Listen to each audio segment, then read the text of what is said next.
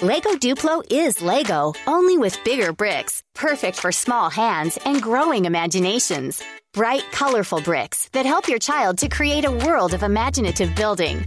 The new Lego Duplo steam train has arrived with push and go motor and five new action bricks that control everything from the lights, the direction of travel, and even the horn. And download the free Duplo app for even more fun.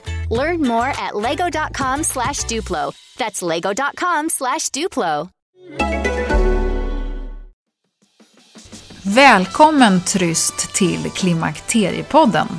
Tryststockholm.com är sajten som jag tycker att du ska besöka. Här hittar du träningskläder för aktiva kvinnor. De är snygga, bekväma, stilrena i designen, passar både på fritiden, på väg till och från träningen och också under passet. Jag har själv nästan lite svårt att komma ur kläderna efter passet för de är så sköna. Dessutom gillar jag också den här härliga mix och matchfärgskalan som finns i lite lugna färger och inte, känns inte så skrikigt. Kvaliteterna är fantastiskt sköna och jag tycker verkligen att det är kul för det är Wilhelmina, min kompis, som har tagit fram de här kläderna och hon är en förebild. Det är även roligt att det finns herrplagg i kollektionen, så missa inte det. Gå in på tryststockholm.com och Klimakteriepodden tackar speciellt för samarbetet.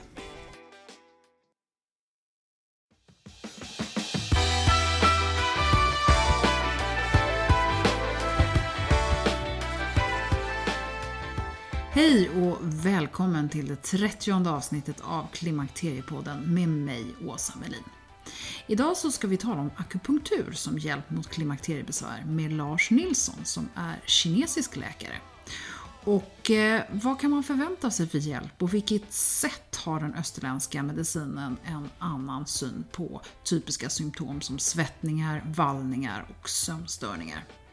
Om du inte redan hört avsnitt 5 med Mats Hammar så kan det ge en bra bas. Han eh, är professor vid Linköpings universitet och vi pratar om vad forskning visar när det gäller akupunktur som lindring för just övergångsbesvär. Men nu till dagens avsnitt. Välkommen!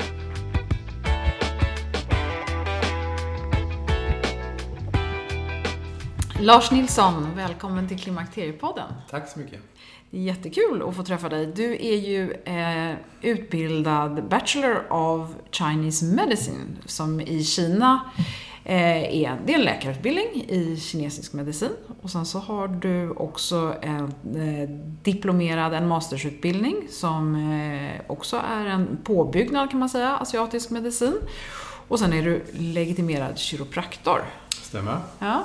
Fick jag med ungefär som det stämmer? Det tycker jag är ganska bra formulerat, ja. Ja, ja vad bra. Eh, man talar ju ofta om akupunktur som alternativbehandling för klimakteriebesvär och det är därför som jag är här idag, för att det har nämnts tidigare. Bland annat så hade jag professor Mats Hammar med i avsnitt nummer fem, när vi pratade, eh, han är från, på Linköpings universitet och de har ju gjort en del studier då med, och sett väldigt positiva resultat för klimakteriebesvär just, att kvinnor har eh, fått lindring av sina besvär. Så jag tänker att det är det vi ska prata lite grann om och just där så hade man då, eller det finns ju flera studier såklart, men en del säger då att tre av fyra kvinnor svarar väldigt bra på akupunktur och får upp mot 50% mindre värmevallningar och att det håller i sig ganska bra. Så vi ska komma in lite grann på det, för det är liksom klimakteriebesvären vi har som fokus här. Jag vet att du behandlar mycket andra besvär också. Eh, men om vi har den kvinnan som utgångspunkt så kan vi, vi kan ändå bara börja så här. Vad, vad, tittar man på innan man behandlar en? Eller man, du. vad tittar du på innan du behandlar en patient? Generellt är det samma sak som man gör med alla patienter, att man tar en hänsyn till en allmänmedicinsk bakgrund. Mm. Och det ingår undersökning eh, första gången och mycket frågeställande om bakgrundsfaktorer också. Ja. Som kan vara andra medicinska sjukdomar till exempelvis. Ja. Och eh, ta upp symptombild mycket också. Specifika symptom då vid varje fall då kan man säga.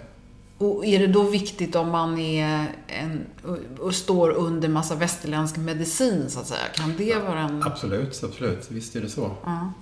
Okej. Okay. Eh, och, och du, du, jobbar ju både med att titta på patienter, men sen vet jag att det som skiljer sig lite från en vanlig kanske läkarundersökning är att du tittar ganska mycket på puls också. Berätta, vad, vad, kan man se där? Ja, se, känna framförallt då. Det är alltså pulsen som jag, eh, eller som man tar in i kinesisk medicin, och den är ju handledspulsen då. Alltså radialispulsen. Och den är jättespecifik då beroende på att man kan eh, ställa en full diagnosbild på den. Det ligger helt till grunden för att få ställa diagnos och kunna utföra behandlingen också. Ja, och då handlar det inte bara om snabb eller långsam puls? Utan... Absolut inte. Det är, mycket, det är jättemånga olika faktorer i pulsens kvalitet som avgör. Ja. Och som blir en samstämmighet också så man ska få ut den, eh, den totala diagnosbilden utav det kan man säga. Okej. Okay. Och, och, om man då sen då har har konstaterat då att den här patienten, hon, hon kommer till dig för att hon har övergångsbesvär, säger vi då. Och sen så har du tittat på henne. Och vad, vad, hur går sen en behandling till? Det, oftast är det samtal runt, eh, kan man säga, den, för, för, patienten oftast är lite nyfikna på att veta hur lång tid kan det ta var, innan jag kan känna förväntad effekt av mina ja. besvär.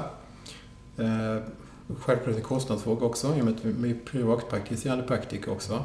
Så det är också en viktig faktor. Eh, och hur mycket tid kan patienten lägga ner också? Så det är mycket sådana praktiska saker som kommer upp också i första besöket. Eh, och då försöker vi tillsammans då, eller jag och min patient, bestämma eh, ett upplägg som kan vara rimligt och antal gånger per vecka etc. Mm. För att få liksom en, en, en bra start på alltihopa. Och, och, och då om vi är inne på det där, vad, vad, hur, eh, vad är det optimala när det gäller antal behandlingar? Beror det på hur svåra besvär man har eller vad, hur fastställer man det? det optimala är ju, är ju självklart minsta möjliga antal innan man känner effekt på det. Ja. Så det är ju som det vill alla känna snabb effekt på, på, ett, på sitt besök då, efter sitt besök. Eh, rimligtvis, jag tycker mer man kan säga i termer att vad kan man, för vad man kan förvänta sig då kan väl, eh, kan väl vara ganska, man kan säga som generellt sett en gång i veckan på ett besök. Och rimligt är att få, få en effekt på det tycker jag man ska kunna känna efter en vecka, tio dagar ungefär. Att, att det händer ja, någonting? Precis, exakt. Kanske, kanske ett eller två besök ungefär då. Någonstans där. Och, och vad är det då man kan förvänta sig för effekter om man nu har liksom klassiska övergångsbesvär?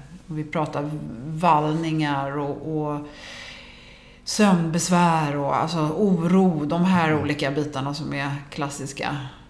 Mm. Vissa saker tar ju självklart längre tid också. Man kan säga Folk kanske kan känna det som en mer avslappnad sömn, kanske efter första besöket. Det kan vara ganska rimligt att känna.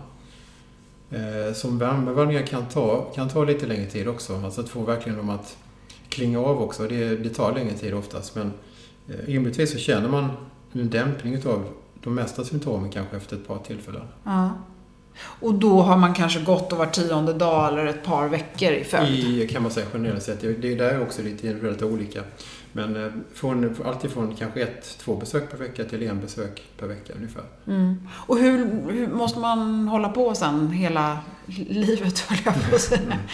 Men det kan väl oftast vara så att man, man, man håller på kanske under en period på, eh, låt säga ett par månader. Mm. Eh, och kanske får ett hyfsat tillfredsställande effekt och sen känner man att man tar en paus. Mm. Eh, och är kanske ganska nöjd med resultaten och väntar. Och sen så kan det vara att det håller väldigt länge också för vissa patienter. Medan i vissa fall måste man kontinuerligt ha en viss påfyllnad av behandling. Mm. Kanske var tredje månad eller något sånt där. Mm. För att hålla det uppe. Mm. Och, och, när du då ska bestämma hur du ska behandla, vad behöver man liksom bestämma sig för innan man sätter nålar? För det är ju det akupunktur går ut på, att man stimulerar olika punkter. Exakt. Eh, själva konkret genom att sticka nål så självklart så är det viktigt att veta att patienten känner sig trygg och känner att det inte är obehagligt att själva nålsticket medför massa obehag i sig. Det kan finnas ett grundsortiment på punkter som är ganska vanliga att de flesta patienter får. Eh, sen finns det alltid individuella avvikelser och det, det är det vi hittar i pulsen där som kan vara specifikt för var och en också. Så att det, det blir lite på grundvalet av självklart individuell konstitutionell bakgrund och så vidare. Ja.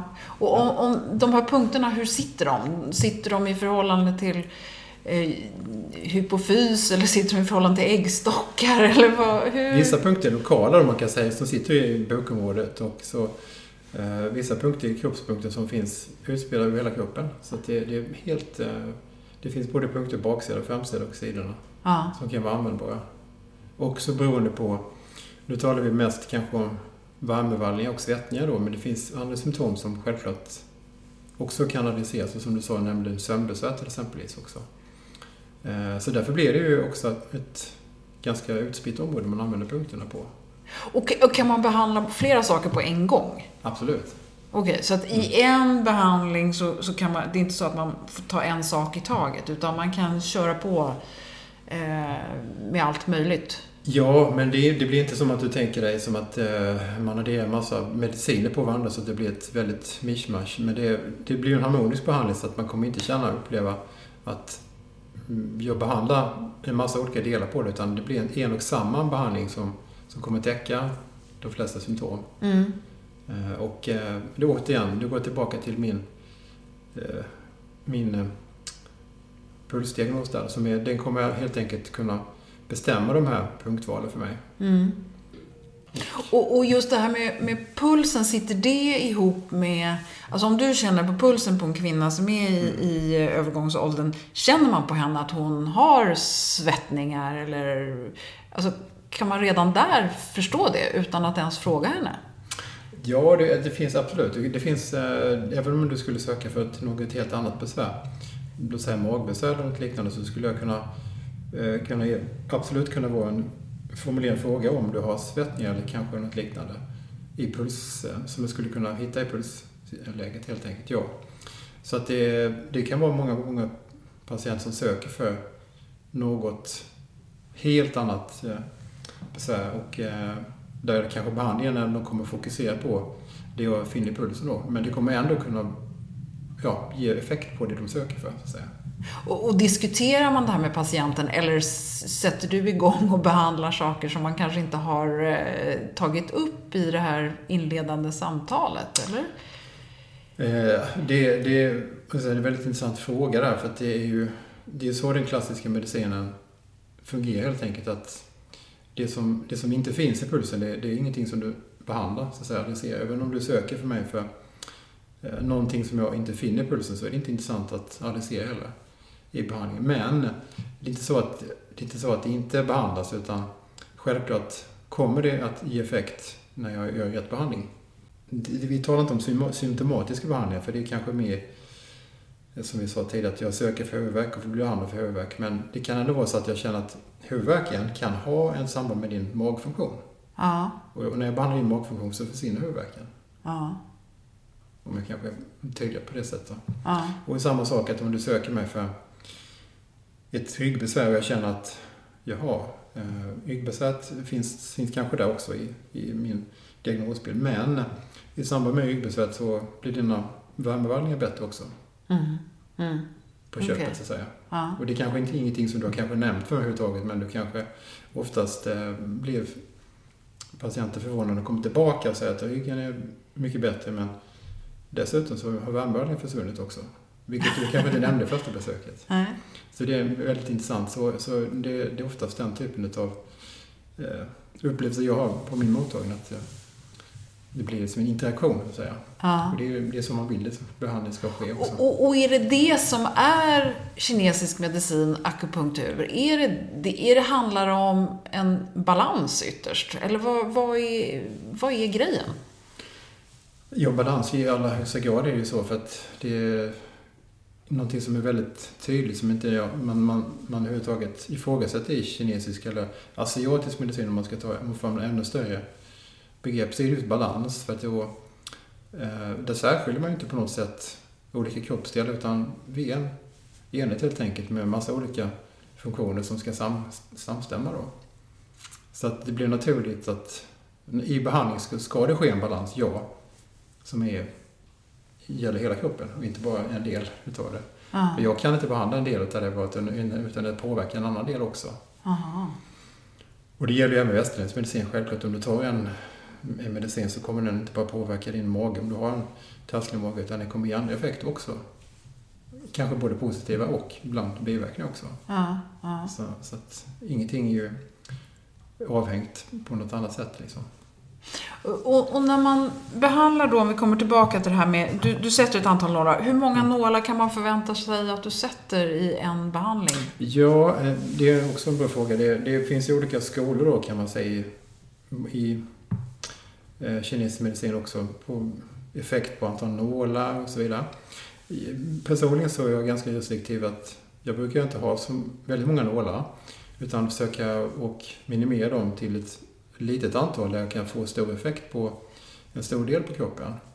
Och det finns det olika grundval man kan göra helt enkelt utan att gå in på det i detalj. Utan det är kanske inte antalet som är det stora.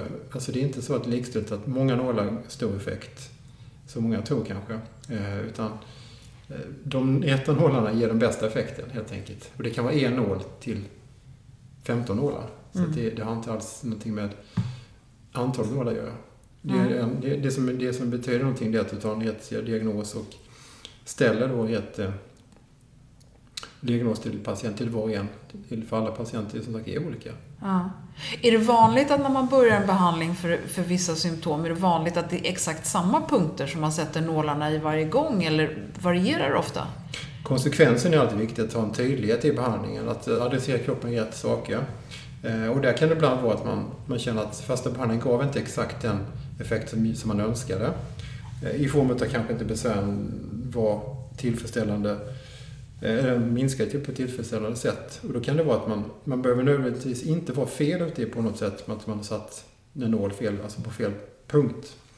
Utan det kan vara helt enkelt att det tar längre tid. Du måste vara konsekvent, använda det här grundvalet utav nålar som, som du hade från början ett antal gånger. Mm. Och då kan effekten kanske komma på andra, tredje gången. Mm. Så att det är viktigt att inte kanske kasta sig från en diagnosbild till en annan bara för att inte man får exakt den effekten efter första besöket. Mm.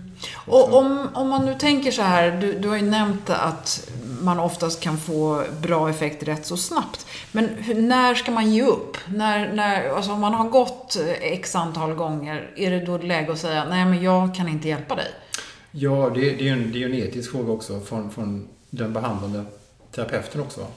Självklart. Och i vissa fall så är det ju så att, eh, som du säger, jag tror Ibland kan det vara att effekten tar mycket, mycket längre tid än man önskar det också. Mm. Och det är ju en sak som man måste diskutera. Är du beredd kanske att satsa fem gånger till eller känner man att som terapeut, nej jag, jag har verkligen tömt ut all min kunskap så jag, jag kommer inte vidare på det. Så att jag skulle säga någonstans har du inte fått någon som helst effekt på fem gånger någonstans där, fem, sex gånger, så då skulle jag kanske alla fall ifrågasätta då om jag var rätt ute. Mm. Eh, och släppa patienten på, på så sätt och rekommendera att söka något annat eller eventuellt göra en ny, vad ska jag säga, eh, frågeställning om jag har gjort rätt behandling från början då kanske. Men det, det där är alltid en, det är en, det är en svår fråga helt enkelt. Men jag tycker att fem, sex gånger har man testat det och inte fått någon effekt, då kan man, då måste man fråga sig om man, om man är rätt ute. Man ja, exakt. Mm. Lego Duplo is Lego, only with bigger bricks, perfect for small hands and growing imaginations. Bright, colorful bricks that help your child to create a world of imaginative building. The new Lego Duplo steam train has arrived with push and go motor and five new action bricks that control everything from the lights, the direction of travel, and even the horn. And download the free Duplo app for even more fun. Learn more at lego.com slash Duplo. That's lego.com slash Duplo.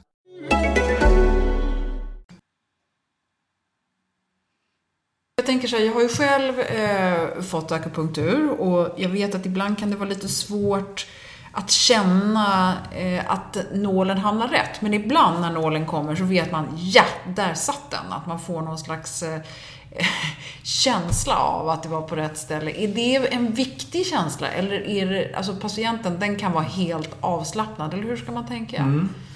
Det, det, känner du, de, de, de ställena man kan få den effekt som du beskriver på, på det viset då. Det, det är inte alla punkterna i hela kroppen som ges den effekten då. Det beror ju mycket på eh, punkternas lokalisation som du säger. Men det, det är ju det,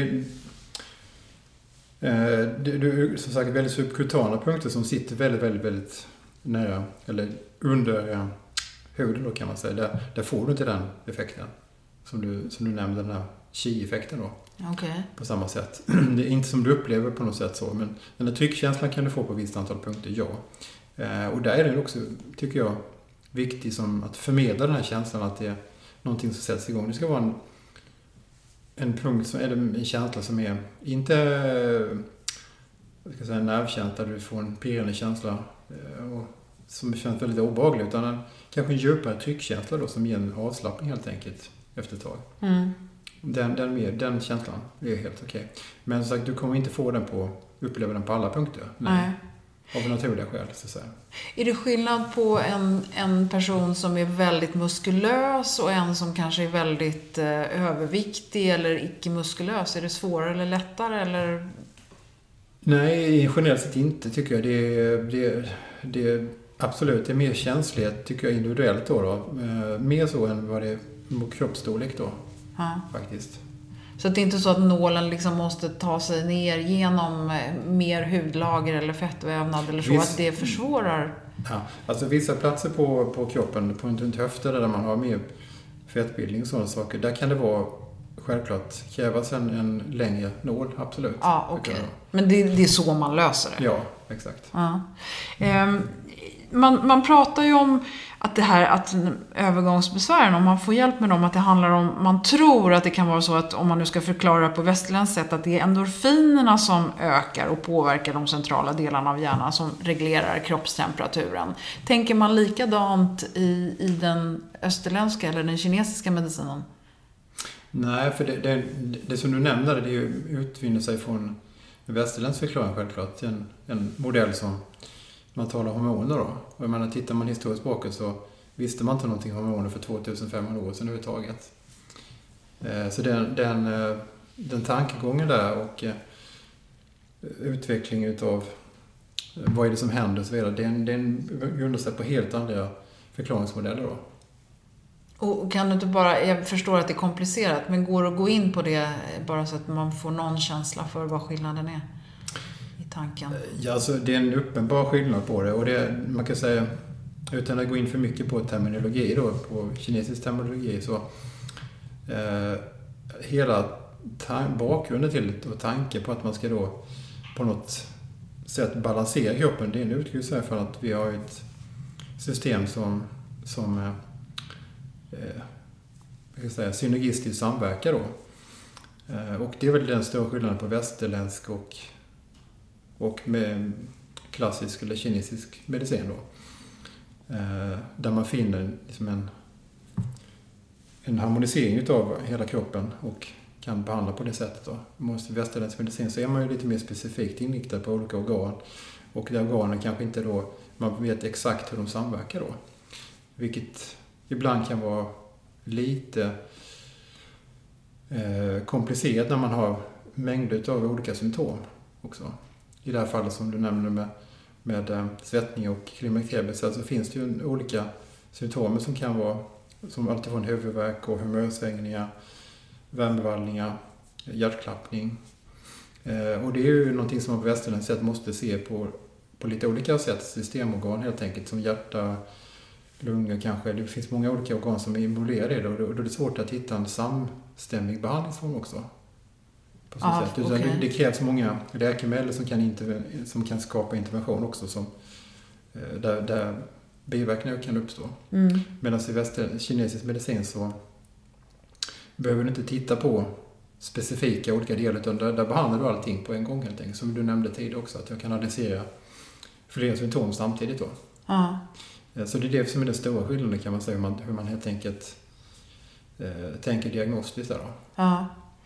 Och, och, kan det vara så när du träffar en patient och konstaterar att här finns det väldigt mycket obalanser? Kan det vara så att du, du också känner att nej, men det, här, det här är för stort, det här kan vi inte gå in på? Eller hur, hur kan, kan det vara så? Nej, faktiskt inte. Utan det, det, det är inte så. Utan då, den, det förhållningssättet som jag alltid har med mig i bakgrunden, det är min pulsdiagnos då.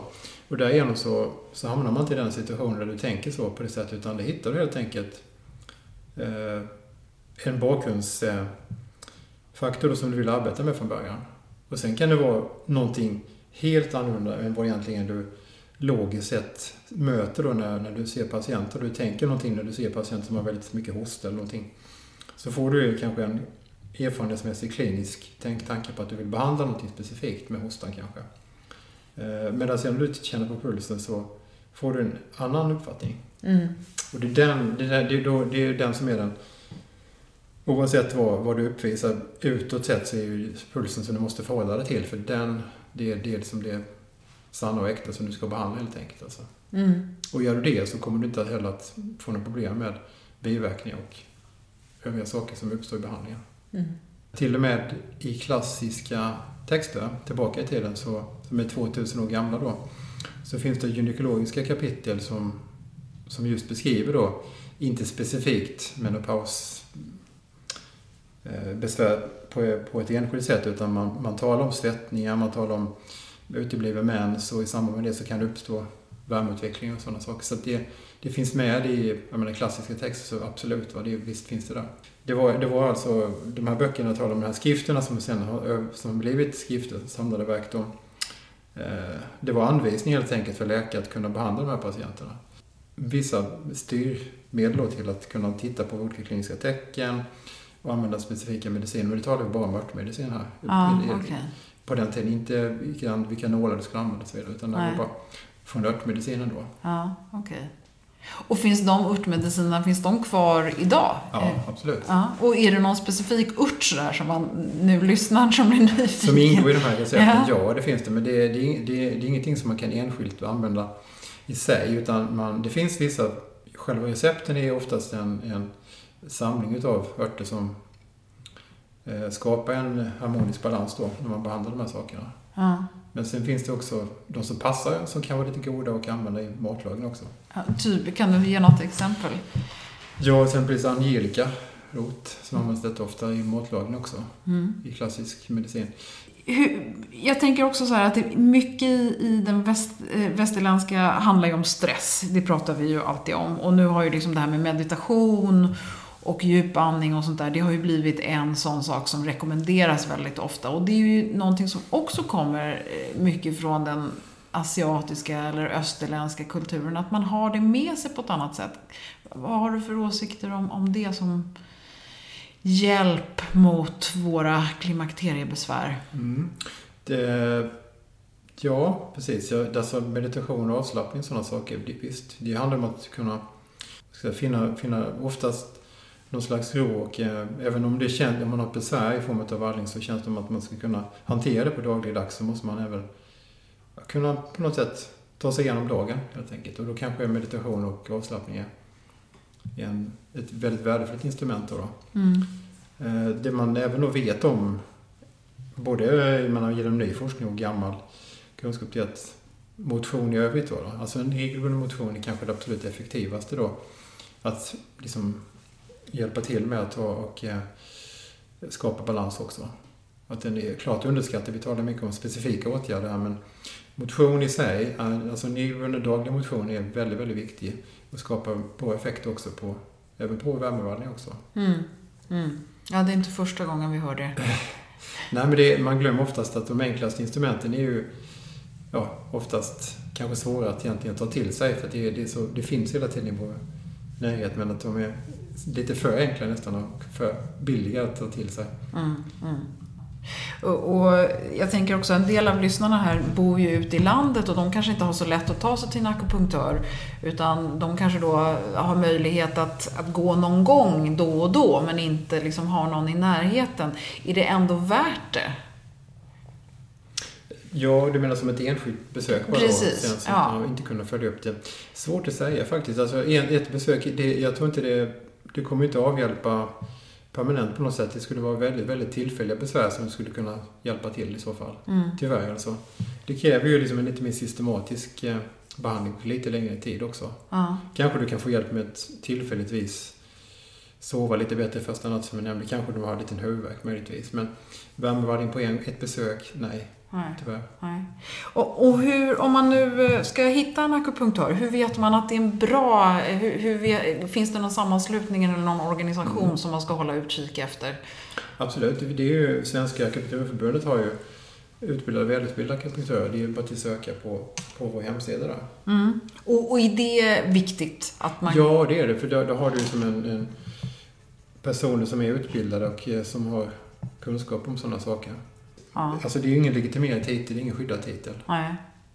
Så eftersom eh, en vem som helst i princip skulle kunna öppna en akupunktörstudio så är det ändå en, om man är medlem i föreningen så borgar det för att man har någon en form av utbildning. Exakt. Du, du får en... eh, Du får ingen, du du får ingen garanti. Nej. Men du får en, en person som i alla fall har enligt Svenska akupunkturförbundets normer har uppfyllt en utbildning. Mm. Och där är ju som sagt, det är, de som är där, de har ju liksom, du har, sen har du försäkring som också är viktig. Mm. Patientförsäkring som du inte vet annars som du kan få om du går till vem som helst liksom. I kinesisk medicin pratar man mycket om hormoner där. Nej, det gör man inte. Inte på det sättet. Man talar inte om hormoner utan du talar om helt andra termer också. Ja. Där du vill balansera yin-yang exempelvis. Man ska balansera kroppen helt enkelt i ett, ett, till ett harmoniskt läge där det inte uppstår kontroverser mellan för mycket eller för lite. Nej. Och i det här fallet för mycket värme eller. Betyder det då att du inte tycker att hormontillförsel, eh, att man tar ett östrogentillskott under en, en period, du menar att man kanske inte ens behöver det om man får akupunkturen att fungera? Nej, absolut inte. Det är definitivt så att du inte behöver det. Och du får rätt behandling också. Ja. Du kan klara det utan det. Och sen finns det ju, jag menar, det är kanske inte en vanlig läkare skulle i första hand rekommendera heller. Utan kan man då kontrollera genom till exempel som vi sa, motion, eh, kanske förbättra sin kost och eh, eh, sömnsituation och eh, få hjälp med akupunktur så, så skulle, kan du komma väldigt, väldigt långt. Ja. Eh, Så jag skulle säga att, att eh, påbörja västerländsk medicin skulle egentligen vara någonting som man skulle vänta med Mm. faktiskt och se om man kan reglera på ett mer naturligt sätt. Mm. Har mensen inte upphört riktigt så då är det ju på gång någonstans. Det är väldigt hoppig och det har varit, varit var tredje månad ungefär. Och kan man börja jobba med det där, då är det oftast spontant mycket mindre besvär framöver då. Mm. För att antingen så stoppar mensen. Så, fine, då är det slut. Bra. Eller så tjup, kommer den igång igen helt plötsligt vid 47. Rullar på fyra år till då kanske. Vilket är jättebra också om det nu är så.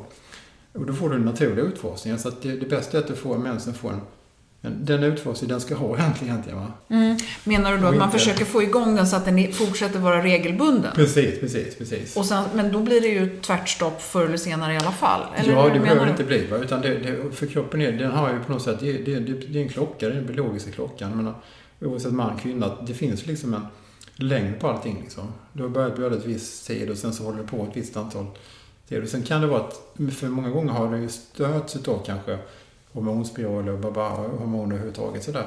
BP eller vad du vill. Eh, och den har varit kanske avstängd under lång tid i livet där va. Och då är det jättesvårt att veta vad är den naturliga liksom, vad skulle den naturliga cykeln vara om du inte hade påverkat den på något annat sätt liksom. Så den behöver oftast hjälp för att kunna finna den sista balansen märker jag. För att då, om det, om den, och det talar man även om i kinesisk medicin att den ska eh, Ska du få igång blödningen då är det meningen att den ska igång. Liksom. Eller så stannar den helt enkelt. Va? Vilket jag tror är, är önskvärt och då, då tror jag de här vallningarna vet man att då kvarstår inget blod någonstans. För det är det man ser oftast, att det har en, någon blodaspekt som finns kvar, som ackumuleras och inte har kommit ut ordentligt. Och då kan vallningarna vara, jobba jättelänge då liksom. Mm. Upp i 60-årsåldern kan kvinnor ha problem liksom. Mm. Ja, spännande. Om man är nyfiken på att läsa eh, på lite grann om det här så jag tänker att vi kanske kan lägga upp någon länk på eh, för vidare läsning eller finns det någon sån här bok som man konkret kan rekommendera för den som är nyfiken på att läsa mer om det här utan att det blir för komplicerat? Oj, det finns jättemycket litteratur. Man kan bara, bara ta något sådär som jag kommer på minnet då som, som jag själv började liksom läsa när jag, för länge, länge, länge sedan jag blev intresserad av asiatisk medicin så var det en ganska lättillgänglig bok som heter The Web eh, Without the Weaver Just det. Ja. med Ted Kap- Kapchak. Men då tror jag att vi har fått en del rekommendationer här. Det som återkommer det är just att försöka skapa egen bra balans till att börja med. Genom kost, motion, sömn och så vidare. Och sen så har vi fått också veta att akupunktur, om man eh, har möjlighet att ta en behandlingsomgång på några, ja, i alla fall att man förväntar sig att man kanske måste gå tre till fem, sex gånger så, så kan man också förvänta sig att man ofta får goda resultat av det här. Mm, det stämmer. Ja, ja vad bra. då så vill jag tacka dig Lars för att du mycket. hade tid att vara med här i Klimakteriepodden idag. Tack för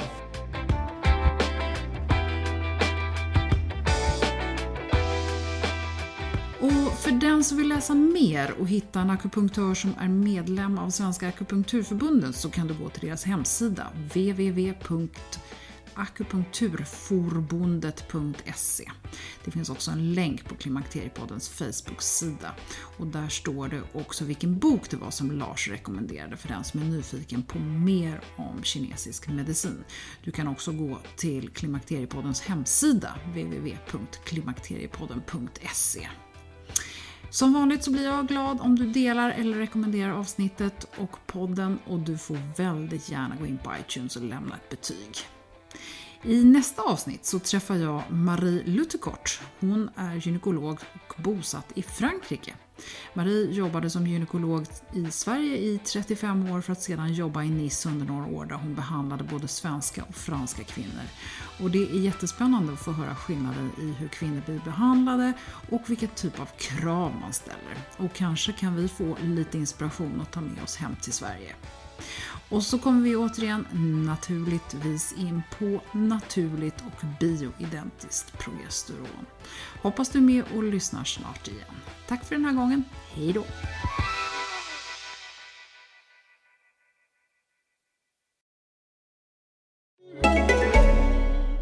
Lego Duplo is Lego, only with bigger bricks, perfect for small hands and growing imaginations. Bright, colorful bricks that help your child to create a world of imaginative building.